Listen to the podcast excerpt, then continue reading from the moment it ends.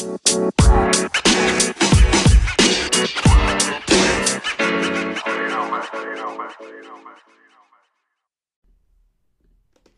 What's up, everybody, and welcome back to another movie review. I'm Chase Lee, and the movie I want to take a look at right now is the 2020 version of Valley Girl. This is adapted from the 1983 counterpart, and this one is uh, directed by Rachel Lee Goldenberg, and this one stars Jessica Rothe and Josh Whitehouse as they are lovers in the 80s uh, that are from different backgrounds and they defy their parents and friends to stay together. It's you know a romance tale we've seen before.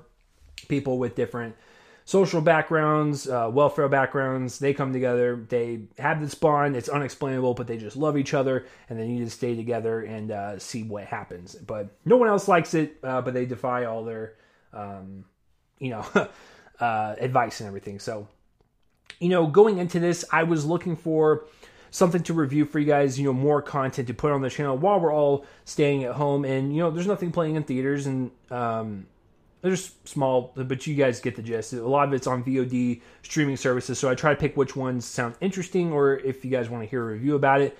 I chose this one because I like Jessica Rothe in the Happy Death Day films. I hope they do a third one, by the way.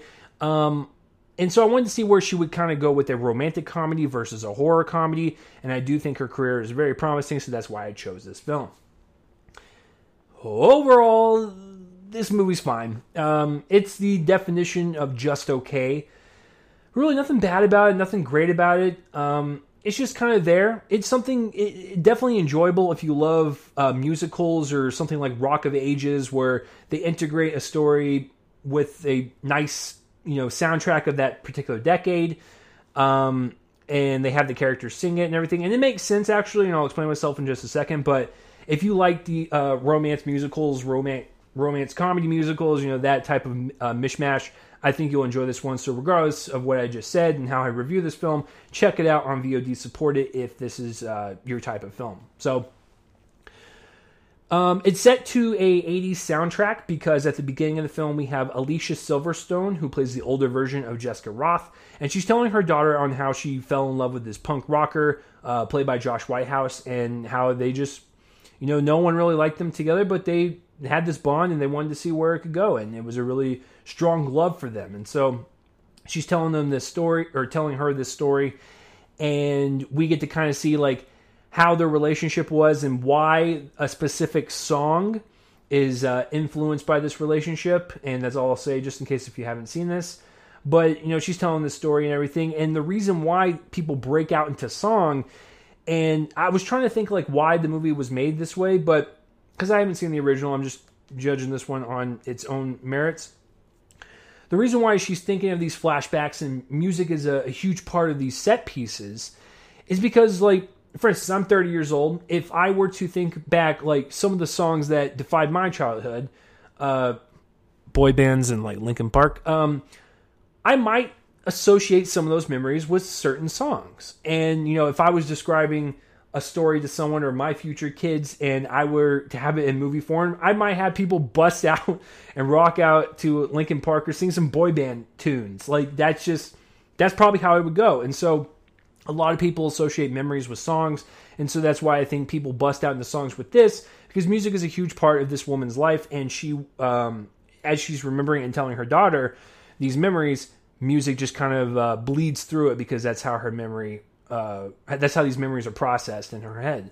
And so I found that um, to be an interesting way to tell the story for sure. I was a little confused at first. I was like, "That's they're busting out. This isn't really doesn't really feel like a musical," but um, I, I, get why they do it now. And like I said, it's an interesting approach uh, for sure. And but the main heart of the story is the romance, and I do think Jessica Rothe and Josh Whitehouse have that chemistry for sure. Um, and it, it's a strong chemistry, but I just think the the overall story, falling in love, falling out of love briefly with some bumps in the road, and kind of coming back together at the end.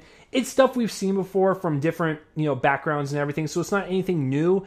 What is new is how um, Rachel approaches uh, uh, her directing style in having these colors be vibrant, the songs pop out and really kind of um, capture what her her life was like that's the type of stuff that I really enjoyed. The kind of visual aesthetic and the choices made with the songs and uh, how it just it does make it stand out, and how the music kind of fuels the story. That's what I appreciate. Not really the romance itself. I thought that was kind of whatever, but um, the directing choices and just the colors used and everything. It just it feels like you're set in this this time frame, listening to this story as it's being told, and uh, I really enjoy that. It's it's it's poppy, it's fresh, it's vibrant, and that's really fun to watch.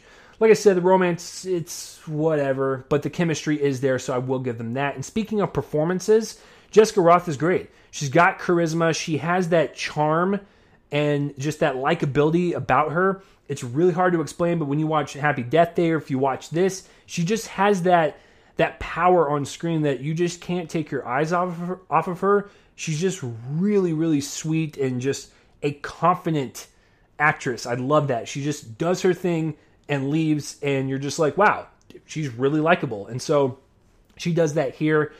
Um, Josh Whitehouse plays the punk rocker. He's a rebel, you know, all that stuff. He's he's good, and they have that chemistry. It's you know the opposites attract type of thing because she does have a boyfriend early on in the movie, and she's trying to find a way to like get out of that.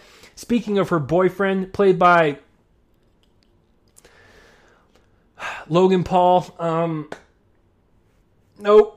Uh, even with all the stuff, if if you take away all the stuff that that guy has done uh, in his career so far, even if you just swipe all that away, you talk about his performance, I still didn't like him. He's not a good actor. He he's not believable one bit as like this jockey, douchebaggy, you know, football player of a school. Like it just I thought he was trying too hard. Honestly, like he he is trying too hard to be funny and like to do all these like improv techniques and these these flourishes in his performance and it doesn't match what everyone else is doing. So he feels like he's doing his own thing because he he has his ego and like that's just what he does. And like it doesn't gel well with the rest of the performances. So logan paul if you're gonna keep acting and if we're I'm, I'm be forced to watch you scale back a bit. That's all i'm saying um but yeah everyone else is is pretty good you know the friends uh, that she has her her her group with they're all they're all funny. They all have some great one-liners and stuff. And that's the other thing. This movie is pretty funny. Um, the romance not may not work for me uh, all the way, but some of the comedy is like really funny and it caught me off guard. Um, some of the hardest I've laughed in quite a while, so I will give it that. But some of her friends kind of uh, attribute to that. When it gets to the final scene of the prom, there's a lot of funny moments there with some of the DJ stuff, but yeah, uh, I thought everyone else, besides the main two that we were supposed to focus on with the romance, all did a great job doing their characters and uh, you know singing the tunes. I thought everyone had a, a good singing voice. So that's important. Um, the dance numbers were well choreographed. Yeah, everyone just did a great job. So yeah, I this is not something I would ever want to pop in um, down the road. Uh, I would rather watch another romantic comedy or a romantic musical or just anything. There are some great things there with like the production design, the costuming, and the colors, and really capturing that electric 80s vibe and uh, having these songs fuel the story and how um, she remembers this romance. That's great stuff. The romance is okay, the performances or whatever. The main two leads are pretty good. I'm kind of just like good, bad, good, bad. So I'm going to go right down the middle with it and say the 2020 version of Valley Girl is a C for me. It's okay, but if you want to check it out, if this is something that is your your style, your bag, and you like these type of movies, check it out. You might like it more than me. So um, let me know down below. Uh, hate it, loved it. I read all the comments. If I don't reply back, I still read them all. Like this video and subscribe to my YouTube channel so you can get updates on whatever, whatever I review. If you're more of a podcast person and you're listening to this review on podcast form on the Real Me In colon a movie podcast feed, subscribe to it so you can get updates on when I review anything. Or if we, uh, my co-host and I have extra content, please check that out. But that will do it for this review, guys. I'm Chase Lee.